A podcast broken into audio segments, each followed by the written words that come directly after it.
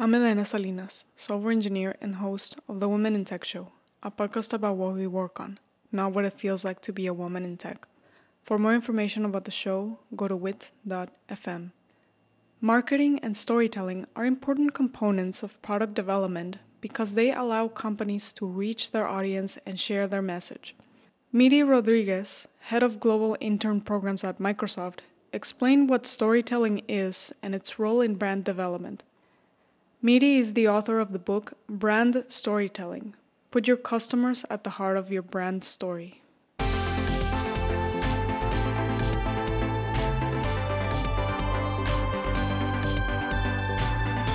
Miri, welcome to the Women in Tech Show. Thank you so much for having me. I'm so excited to be here. Thanks, Miri. I'm excited as well. Today, I want to talk with you a lot about storytelling one thing that I saw on your personal website that you wrote, and I'm going to quote In today's digital world, the words story and storytelling are often being misused and misunderstood. In what ways have you found them to be misused or misunderstood? Yeah, absolutely. You know, when storytelling became mainstream, if you will, in, in the market, people began to associate storytelling as a marketing tool. They think that, you know, it's just a, either a marketing or communications tool and it isn't. It's, it's more than that. It's it's a it's not just a tool. It's a culture activator. It is a way that we've been communicating with each other for you know since the beginning of time. So it's nothing that's new. So i think it's been misused in the sense that people think it's a, it's a new approach to marketing techniques and it isn't. It's something that is a cognitive ability that all of us have. And now in the digital age as new inventions new technologies robots, automation have entered the communication and the marketing spaces.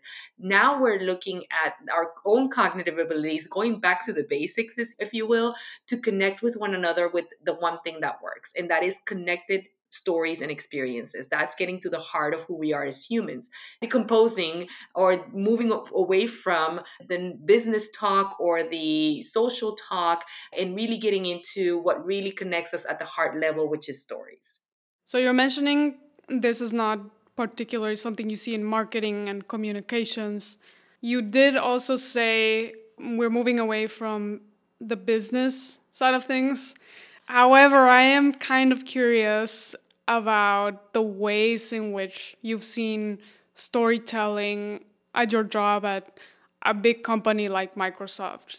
Are there any ways in which it's part of your job or that you've seen it throughout the company? Oh, absolutely. So, you know, I recently moved, recently meaning uh, in the last couple of years, I moved into HR function, not being ever in HR. That is not my profession by trade. And I was actually, I came from engineering where I was doing storytelling as a way to tell the stories of digital transformation at Microsoft. So it was not a marketing technique, it was more of a learning capacity that we were sharing with our customers from engineers to engineers in that function, I was then brought to HR to use the very same storytelling techniques to actually activate uh, culture with our students in our student program, bringing in you know new talent, diverse talent, inclusive talent, and making them part of our DNA. How do we make them part of our DNA? With their stories right? They become part of our story, the brand story at Microsoft. And so when you think about storytelling holistically and beyond, as I said, the communication piece, uh, moving away from, you know, the idea that it's a marketing technique, which it can be, but it's not only that. When we look at storytelling from a blueprint perspective of how we can enable spaces for people to become part of something, that is the magic of story. The way I'm doing that today in my work is, you know, as we bring in new talent to Microsoft, young talent, fresh talent, they're eager to be part of our DNA. We create the space so they can be part of the story and make themselves and own the Microsoft story. When we say we are here to empower, we exist to empower every person and organization on the planet to achieve more. That is the mission at Microsoft. How do these students and these new generations come in and make that their own mandate? How are they owning that empowerment, becoming empowered themselves? And that is the story. We don't impose it on them, we don't tell them what it looks like. They tell it to us. So we've created channels, we've created avenues where they go create their own experiences at Microsoft. We create open mic experiences where they can share how they're feeling and navigating, you know, current events, socioeconomic events, pandemic, right? All of the things that are happening and how they're dealing and navigating through this. This is also part of the story. They are making story. And then we also uh, create avenues such as a culture radio show. Uh, we call it Culture Hour. We bring in experts, we bring in people from all parts of, you know, outside and inside Microsoft to come and talk about these things that are occurring, how we can, you know, live the Microsoft life better, generally, collectively as people, but also individually, how we're navigating all of these things. So that is storytelling, right? We are all part of a big story, a bigger story, but we also have an individual story that we're navigating through. And that's when it becomes a culture activator because the storytellers are us. And so we drive that narrative in the end. You're describing a lot what where storytelling is present in your experiences at Microsoft. So we're focusing a lot on the business side of things. You mentioned it was present back when you worked more in the engineering side of things and now you're in HR. I want to take a step back now and talk about storytelling in general. In your opinion, what are some of the core components of storytelling? Yeah, so, you know, story in general has three main components uh, or ingredients, if you will. It, it's made of a character, a plot, and a conclusion. Those are the three basic elements of story. So, in other words, if it doesn't have one of the three is not not considered a story. But i want to go beyond that because storytelling is not just the telling of story it's actually the designing of story taking time to build the attributes the structure you know eh, the elements that are rising beyond the basic elements. What are those things? Well in in my experience one of the key elements of storytelling is emotion how to drive emotion from a character, a plot, and a conclusion, because that's actually what keeps the audience engaged. If a story is not driven by emotion, it's not memorable and it doesn't serve the purpose, right? The, the idea around story is that it'll awaken a human emotion, whether it's a, you know, it's a happy emotion, whether it's a sad emotion, whatever it is, if it awakens that that feeling in us, then we stay connected and we we immerse ourselves in the storytelling. An example of that is when I was doing stories about these engineers, operational engineers, support engineers that were actually becoming cloud engineers. And this was something new to them. They had never been this before because they had never used, you know, we had never moved data to the cloud before. And so through that story of digital transformation at Microsoft, I also uncovered there was a personal story, a personal transformation occurring in these engineering engineers who were having to elevate and evolve their own roles uh, to something new that had never existed before. No, not, there was no cloud engineers before that, right? So there was a personal transformation through the digital transformation. So we spoke about the feelings of fear. We spoke about the feelings of ambiguity and apprehension in this process of digital transformation, of the unknown, of what would happen to their jobs and their careers, how that would look in the future. And so those were the stories that other engineers were thinking about because they were also feeling the same way. So story elements that are driven by emotion if you add you know the character the plot and the conclusion but then you add the element of feeling of emotion then you have a really good chance to capture your audience the best way. Then you have structure. So the way that the story will land a structure is diff- there's many different ways to land a story. It could be uh, in written form it could be in visual form it could be in spoken word form. So that's a structure of story. Then you have techniques storytelling techniques. You've heard of maybe the hero's journey that is a storytelling technique that somebody invented. I speak of design because I also talk about the fact that you get to design your own technique. The hero's journey may be one technique, but it's not the only one. There's thousands of them, and you can create your own based on your audience. And so think about the many ways that the story can land and the many ways that the story can be told. Uh, those are basic elements of story. In the beginning, you're mentioning there's more beyond the common three components character, plot, and conclusion. And you're saying how there's a lot of focus on the process of designing the story. So you're describing this engineers and how there's that human emotion factor of embracing the new role that is happening and how to explain what that new role is and all the technical components from it. From your experience, what happens if you don't have this guidance. So I've heard you say that you have your own idea of your story and your brand. What about people that don't have this at all? What would you say are the benefits of thinking in this way? Yeah, you know, for me, the way that I've uncovered the process that I've used or the model that I've used to in order to make sure I don't miss those steps is the design thinking process is a five step process to create an experience, a user experience. And I see story as a user experience because it is. So the way that it served me is to really pause and think about the design aspect of story. What is the mission of that story? Who is it going to? Who is the audience? Back to those elements. Who are my characters? Where is the plot? What's the conclusion? What's the ultimate goal? So that forces me, that model forces me to think through all of these. When you don't use a model for designing story, if you just create a story without the you know really designing phases of thinking through what that experience will be to your audience you miss out on a great opportunity to land the story in its best way. Stories have layers and stories have life of their own. They're going to take a life of their own. Once the story lands somewhere, somebody's going to read it, take it, consume it, make it their own, and they'll they'll give it life, right? They'll they'll connect with the story for good or for bad. So the designing aspect of storytelling enables you and, and hopefully helps you devise a plan to make sure that it lands the best way. In design thinking, you actually create story concepts, not one big story.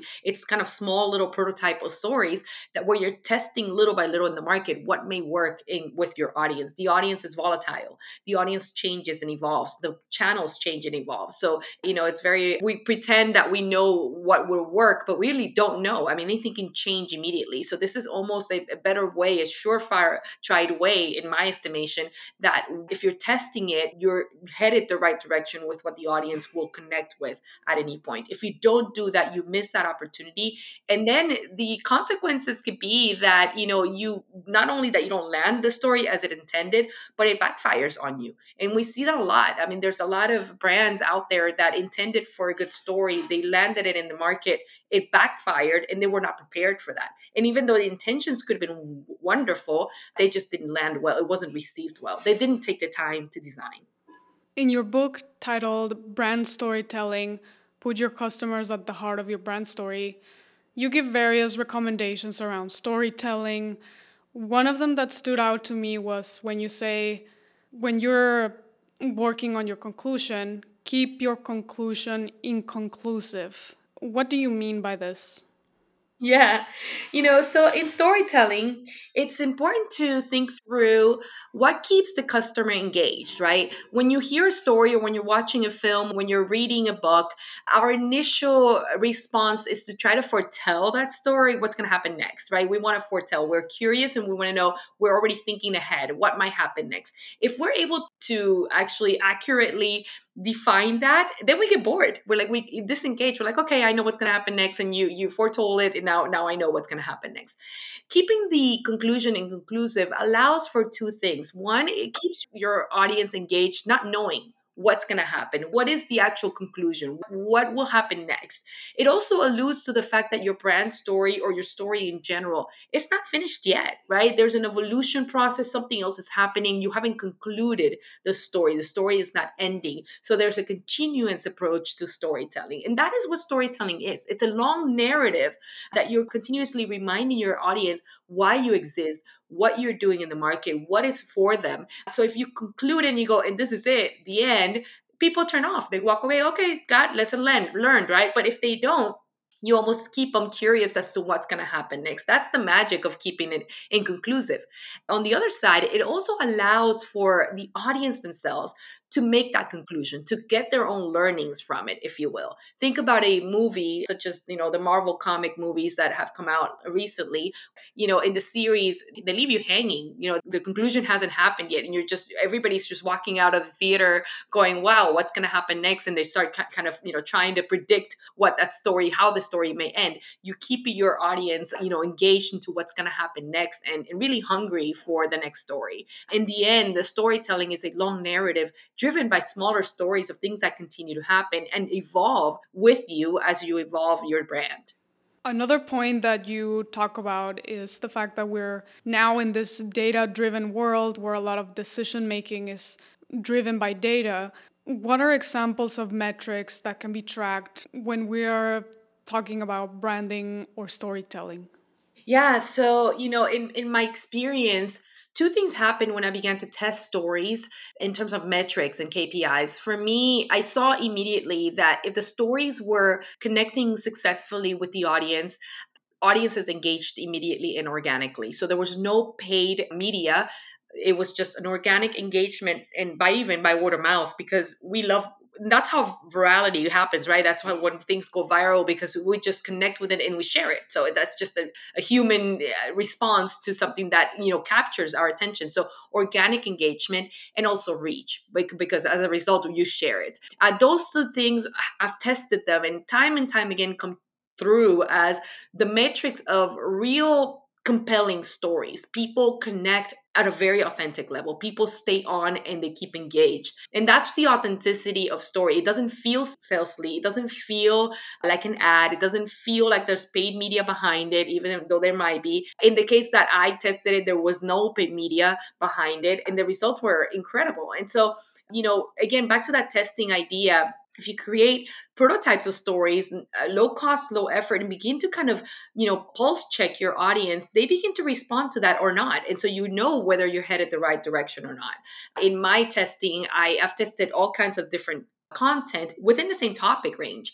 And when i've you know talked about the same topic in different angles i see responses in different ways. And uh, it ends up being that the more vulnerable the stories are the more engagement i receive and the more shares i get. So again it's really understanding how your audience is, is thinking through and responding to your stories. All audiences are different as well. So we can't pretend that it's one size fits all. If i have a diff- hybrid audience which i often do i have to change my storyline in order order to appeal to the other audience as well. So it's never one size fits all. Can you give an example of a topic in two or three different ways in which it can be approached? Absolutely. I'll speak of a personal story that I share for my personal brand. So, in my story, I share a moment where I was bullied early in my career by four women when I joined Microsoft. And so, my initial audience when I shared the story was actually to other women, younger women eh, early in career. And so, of course, my my story was I was almost 10 years younger than the audience so i had to be relatable i had to you know leverage its story from an angle that they would relate to me and not see me as someone you know higher in level or older so i wouldn't relate. So i had to come into their perspective and their audience and, and their you know in their environment. As the story unfolded then i learned that there was an opportunity to talk about allyship. And so the story changed in essence even though the, the story was the same in topic there's a person in the story who actually uh, you know stepped in to help me. So i talk about allyship and this this time the audience is really you know a male audience who when we talk about being allies for you know for women in the tech space. So even though it's the same story it changes because of the actual audience being male. And then I talk to the industry, right? So the story is, in general, gender inequality or the things that women go through in the industry, being that we're only less than 2% of the industry in tech. And so as I address the hybrid audience of the tech industry, the same topic, the same story changes in essence when I address a hybrid audience. So again, the story takes different layers and different forms. For this particular exercise, when you want to see the different layers of your story, I recommend using a brainstorming tool called Scamper. You can look it up online. Scamper stands for an acronym, and it just helps you take the story that you've created and go submit it through different layers of like, you know, can I reverse something in the story? Can I eliminate? Can I add? Can I change? And just forces you to think of what other angles does the story have that you had not considered. And that enables you to also be inclusive, things that you had not considered originally in your story of how it might Exactly. There are different components to a story, and depending on who you're talking to, you can un- uncover different angles, right? That's what you're saying. Absolutely. But you have to design it that way, right? You have to think through and not just think, okay, I have a great story in hand. I'm just going to go with it. You know, submit it through that and really think how many different ways can it be told and, and with whom, how many, you know, angles and how many audiences can this reach, right? This might not really be related to the storytelling component, but I do find it shocking still in our industry that women are the minority and you're mentioning you had been bullied by four other women it's it's like why women are bullying other women right i've encountered subtle issues where we should be helping each other and like we're not competing against each other, but I see the opposite and it's just shocking to me. I don't know if you had any thoughts around this. Yeah, I've been, you know, I've thought about this myself because when I experienced that, that was something that led me to really think through why. The why is important. And, you know, I, have arrived at different conclusions. One of them being because we are not so many in the industry, eh, as we reach different, you know, I guess roles and different levels within the industry, it gets harder. And we, we kind of become, I'm speaking in general, we can, we possibly can become, you know, I don't know how to say this, but it's it's almost like we we want to be defensive in our in our position and think that you know our role may be taken away. I don't really understand you know i've never thought of it that way but i think that may be a possibility. The other one is is just we become hardened right? Because we don't have a lot of allies or we we don't have a lot of mentors. I didn't get a mentor. That was a woman. Uh, never. I mean all my mentors have been men. Uh, so that's there's also this idea of really taking an introspective journey and saying how do we serve each other? And you're right, we're not competing, but it may feel like we are uh, because it's just such a small cohort of people in such a big industry. So removing our own biases and removing our own ideas that we might be competing with each other, that we are not, and that we're here to actually serve each other and, and lend a hand to each other. That's the best way, right? And that's what keeps us going and enables more spaces. I've done that uh, since my experience. Since I didn't find a mentor, I became one. So I, I do mentor uh, young women in tech early in career. And I became the one thing that I, I didn't find in the industry for myself. And of course, then I found a lot of wonderful women that are just like me uh, in, in, lending a hand and, and just like you creating a platform to have these conversations. So more of those i'm seeing more and more but definitely there's always pockets and i hope that you know we move past that. In the spirit of international women's day and you know that's coming up next and you know women's history month really truly we are better when we when we serve together. I want to shift back the conversation a bit now to storytelling more on the future of storytelling. When you talk about this, you reference technologies like artificial intelligence, machine learning, and automation.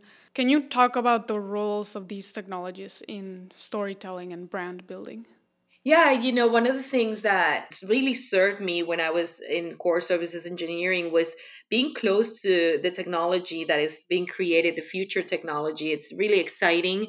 It's a little bit scary, if you ask me. And all of it to say, as we think of the role of, for example, robots, machines, uh, not just machine learnings, but machines, and how they're going to, how they've already integrated themselves into our day to day. You know, we call Cortana for help, we talk to Siri, we talk to Alexa, and it's just a conversation we're having with a machine, right? When machine learning happens and they develop their own algorithms and their own communication styles, they will be disrupting, and they are disrupting already our communication, the human to human communication. So when I think about how we can best integrate these technologies in our storytelling, it's important to recognize the place that these machines will take more and more in the operationality of communication and how we need to keep our human component to that.